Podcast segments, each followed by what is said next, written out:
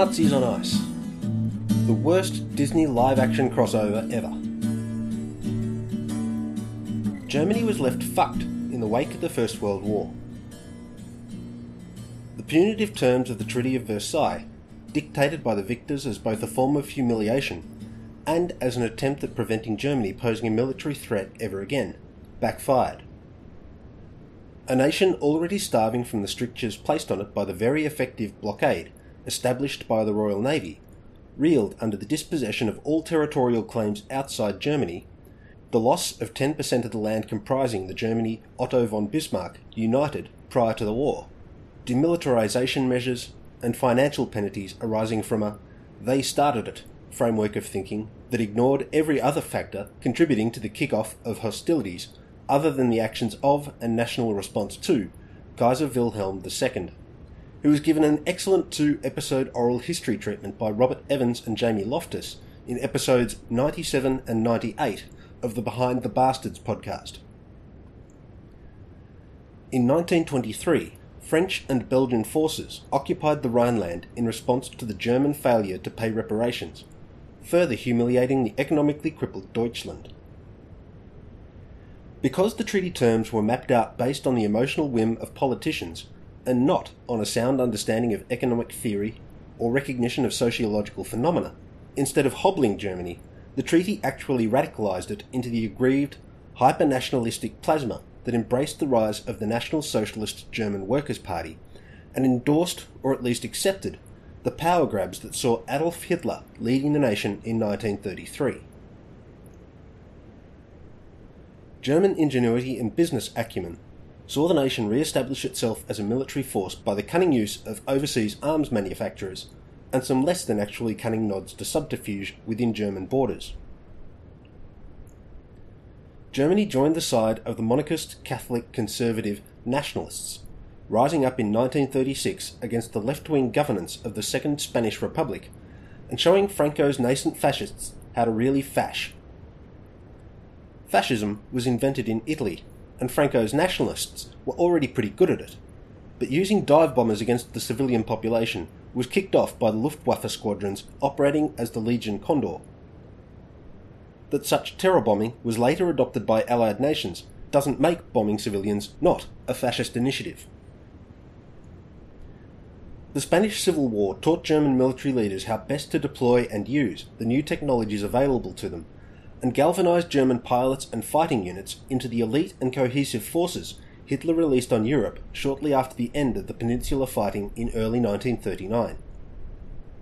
The experienced German Army and Air Force swept through Poland, the Low Countries, France, and Norway, and nearly aced Britain but for a handful of pilots able to adapt ineffective British interwar defensive fighter tactics in time to effectively counter the German pilots, veterans of the Legion Condor, during the Battle of Britain and thereby postpone Operation Sea Lion, the imminent seaborne invasion of the British Isles. The Spanish Civil War was the first flare up of tensions brewing in Europe, the same instability setting the stage for the German Blitzkrieg attacks that became the historical marker of the start of the Second World War. Germany couldn't feed its population without large food imports. The arable land was already used to its maximum capacity, and with no external territorial interests left, the nation had to pay for imported food with hard currency. The stage was set for a third German attempt at territorial claims in Antarctica. All the ground nominally claimed by Drygalski and Filchner was nulled by the Treaty of Versailles, and with Norway, Britain, France, Australia, New Zealand, and Argentina, busily drawing lines on maps and charts, and Chile making ready to follow suit. The first Chilean claim arose in 1904, but it wasn't until 1940 that the government issued a written statement of the claim with appended cartography. German geographer and cartographer Hans Peter Kosack agitated for new German efforts in the Southern Ocean in 1935 and again in 1937 the only German activity in the south between Filchner's expedition and then being an echo sounding survey aboard the Meteor, reaching into the South Atlantic as far as 64 degrees south. Kosack proposed following Richard Byrd's lead, using aircraft to explore the possibility of a submarine trough between the Weddell and Ross Seas, approaching from the Weddell seaside. His relative youth and lack of high latitudes experience failed to garner the support of German geography bodies, and this prevented his applying for funding. But the noise he generated about Antarctic exploration resonated with a few prominent minds, less interested in geography and more interested in fat. Nazi leaders recognised that in order to arm up effectively for the looming war, Germany needed to decrease its dependence on food imports. Hard currency not spent on food could be spent on the raw materials needed in engineering the next generation of war machines and expediting their manufacture. Hitler's concept of Lebensraum, living space, included not only reclaiming the ground the Versailles Treaty removed from Germany, but expanding a Reich, a realm or empire, that would, in addition to allowing space for a growing Aryan population, provide cheap food sufficient to keep the existing population fed without having to pay whatever the Deutsch equivalent of Johnny Foreigner was. Large swathes of Poland and Russia looked favourite for farming to feed the nation, but bulk fats and oils were supplied to Germany at that time by Norwegian whaling interests. Germany importing around 200,000 tons of the stuff a year at the time. Hitler's economics minister, Hjalmar Schacht, introduced an economic plan seeking foreign trade without foreign currency, prioritising strategic materials over civilian consumption on the promise that a successful war would see a period of austerity pay a rich dividend. Go without your coffee for a few years, and we'll see you get all the coffee you can eat in a few years more.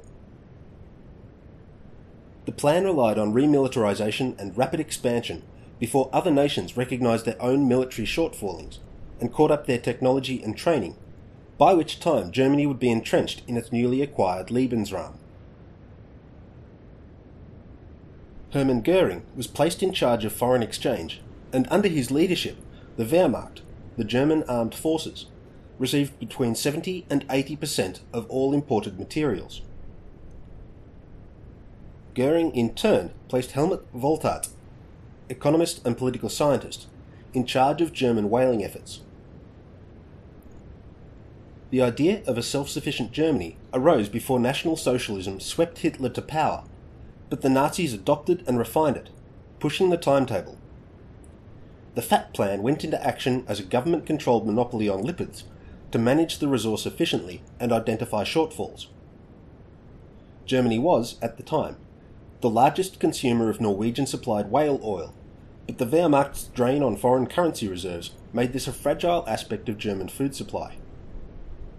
In 1935, a doubling in the price of Norwegian supplied whale oil saw Germany tool up for Southern Ocean whaling, an enterprise deemed too complex and too risky for investment at the previous price per barrel arrangement.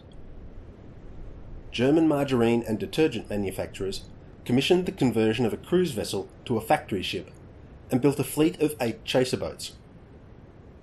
The Jan Wellem and its chasers, carrying the experienced German whaler Otto Kraul, who gained his whaling spurs, ice experience, and skipper's tickets working for the Compania Argentina de Pesca out of Grytviken, were joined by two chartered Norwegian factory ships and their chasers, operating under the aegis of subsidiary companies of existing German detergent manufacturers and oil millers.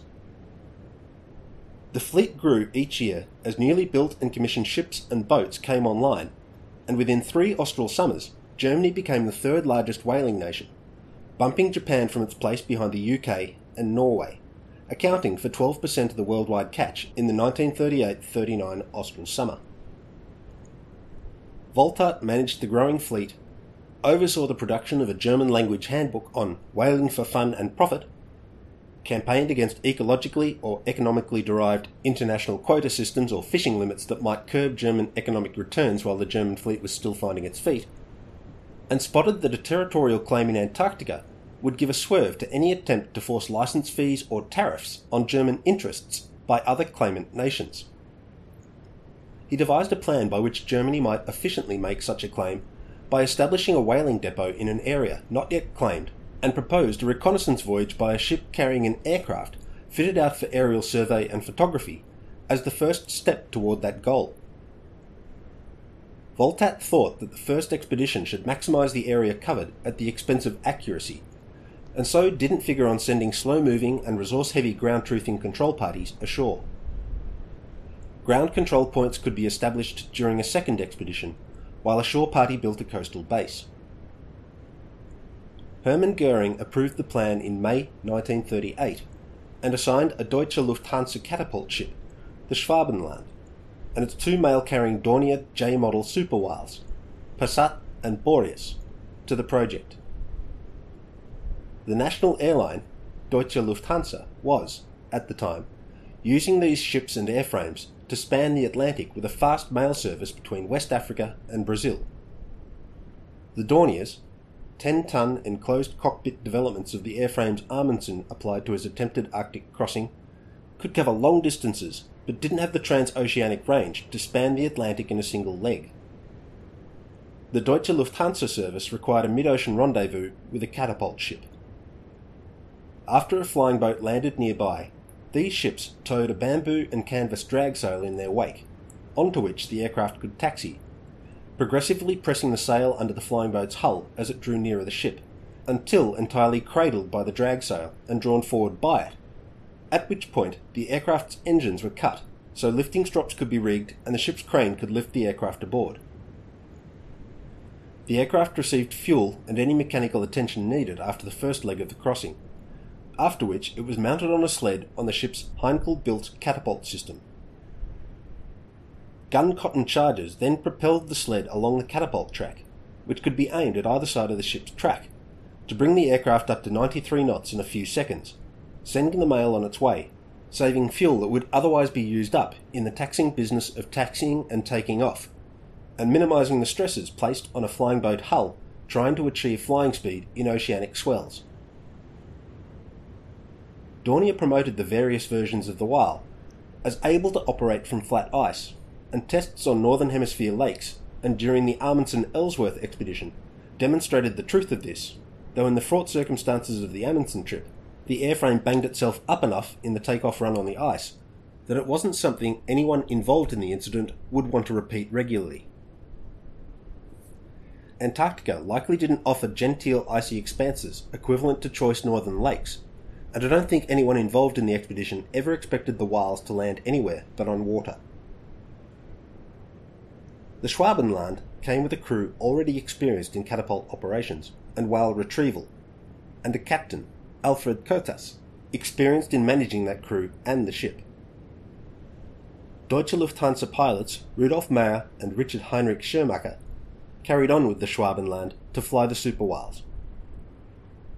Walter added Captain Kraul to the complement to act as ice pilot and Antarctic operations specialist.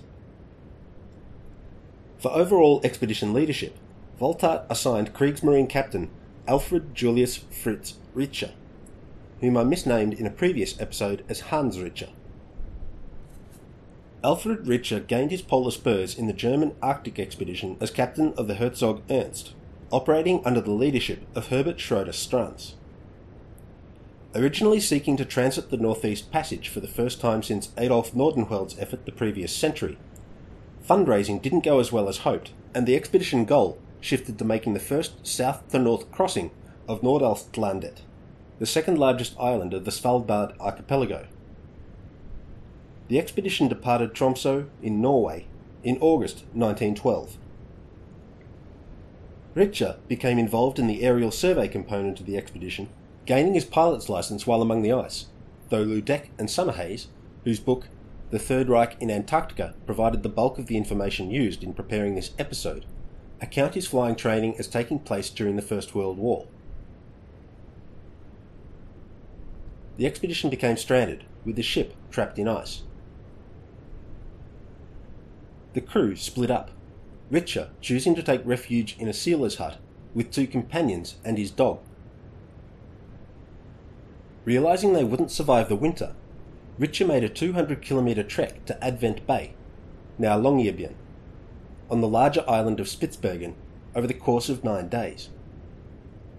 On reaching the mining settlement, Ritscher, starving and frostbitten in one foot, the other big toe, and a fingertip, raised the alarm.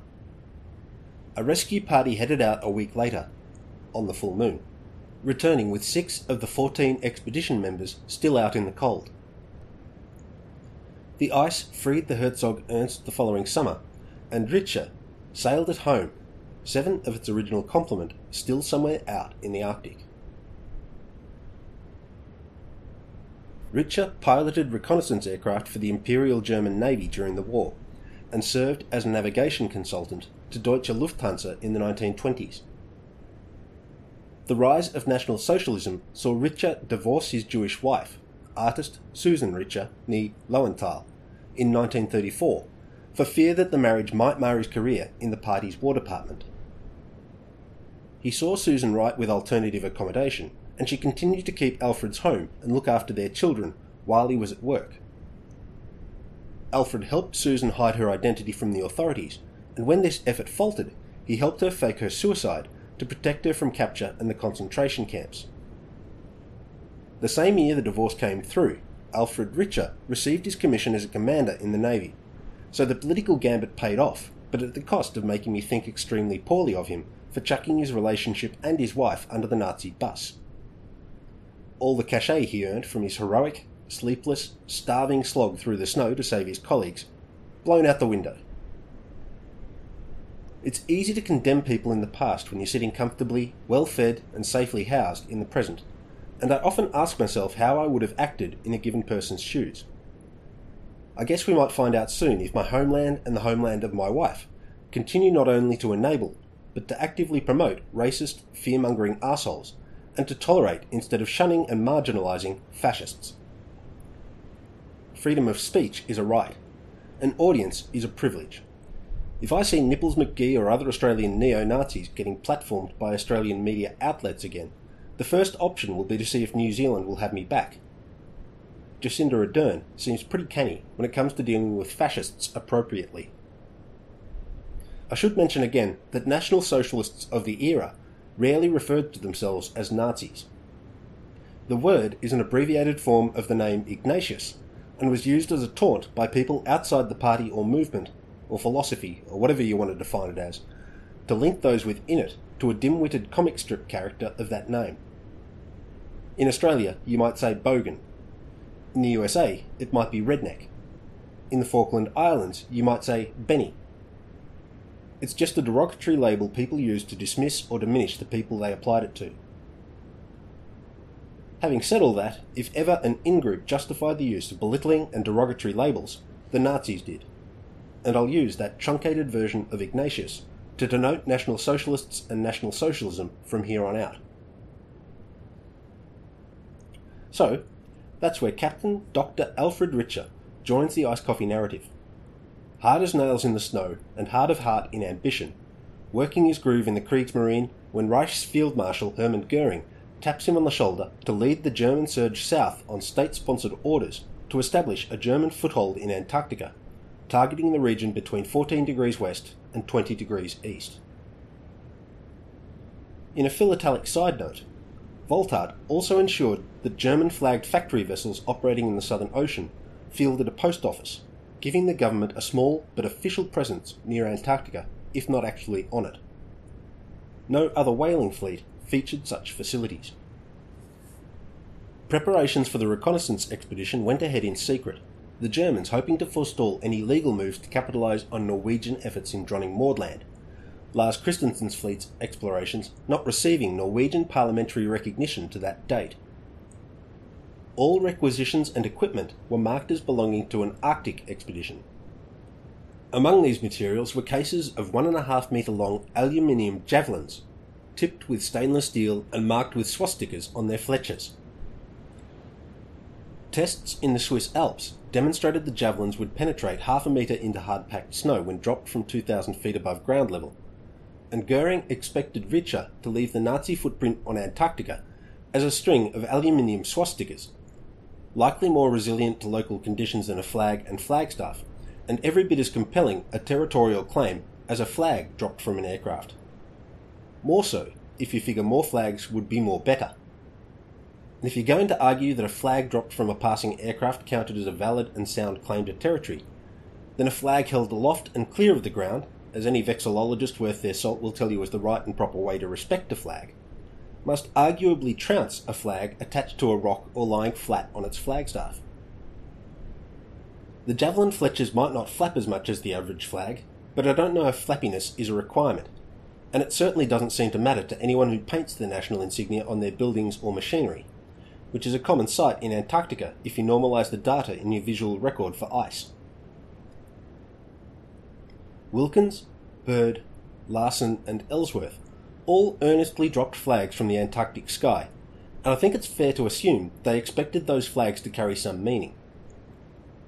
Anyone who expected their dropped flags to carry meaning should afford the same meaning to other flags dropped in the same manner, unless they thought they could validly kick up about the raw materials the flags comprised, which would only draw attention to how flimsy a flag actually is in terms of owning the land on which it lies.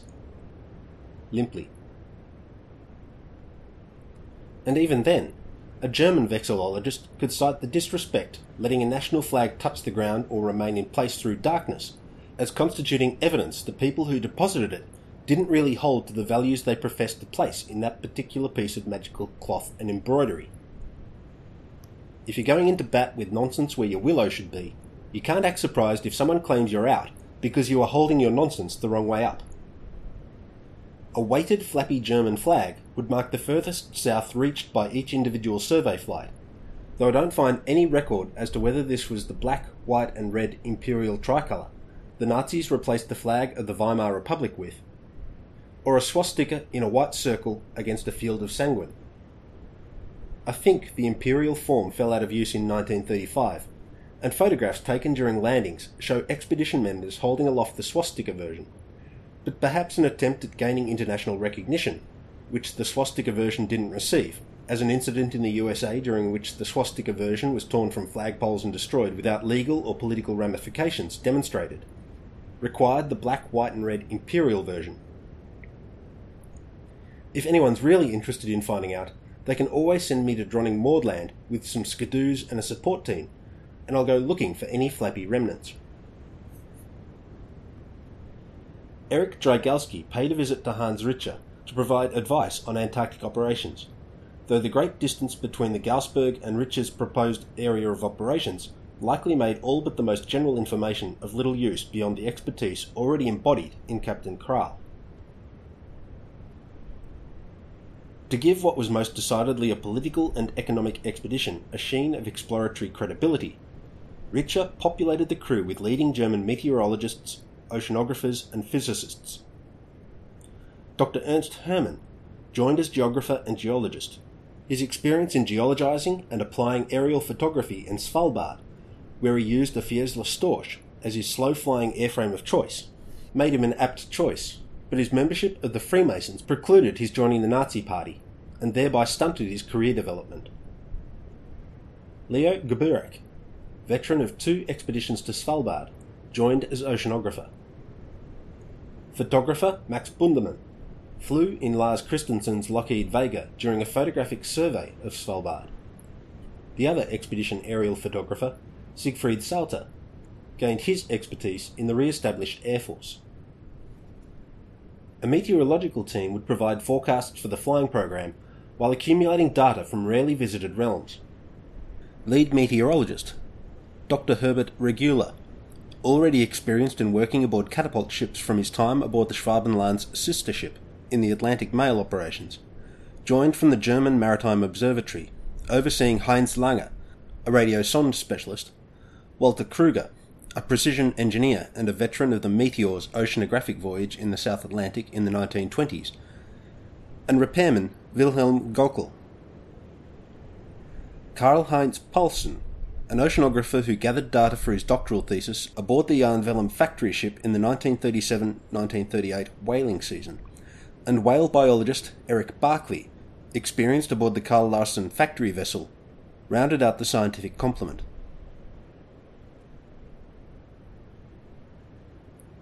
In a final flourish to the Arctic subterfuge, Wohlthat arranged that the expedition funding should pass through the German Research Council rather than any of the agencies overseeing the Nazi four year economic development plan. The Schwabenland required some modifications for its new task.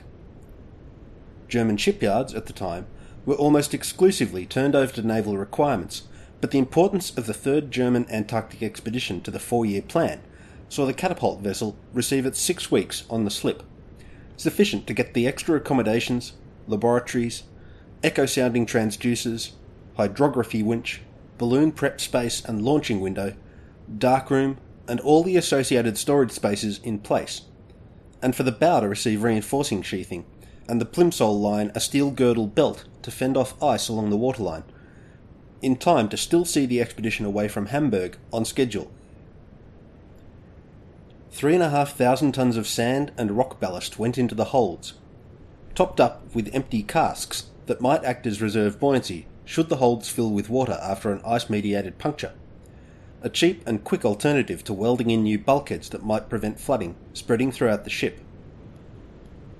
Two weeks prior to departure, Captain Kottas drew the ship's complement of 82 together for a screening of Discovery, the docudrama of the second Byrd Antarctic expedition, to show everyone the sort of conditions they might expect in the south. The ship departed Hamburg on the 17th of December 1938.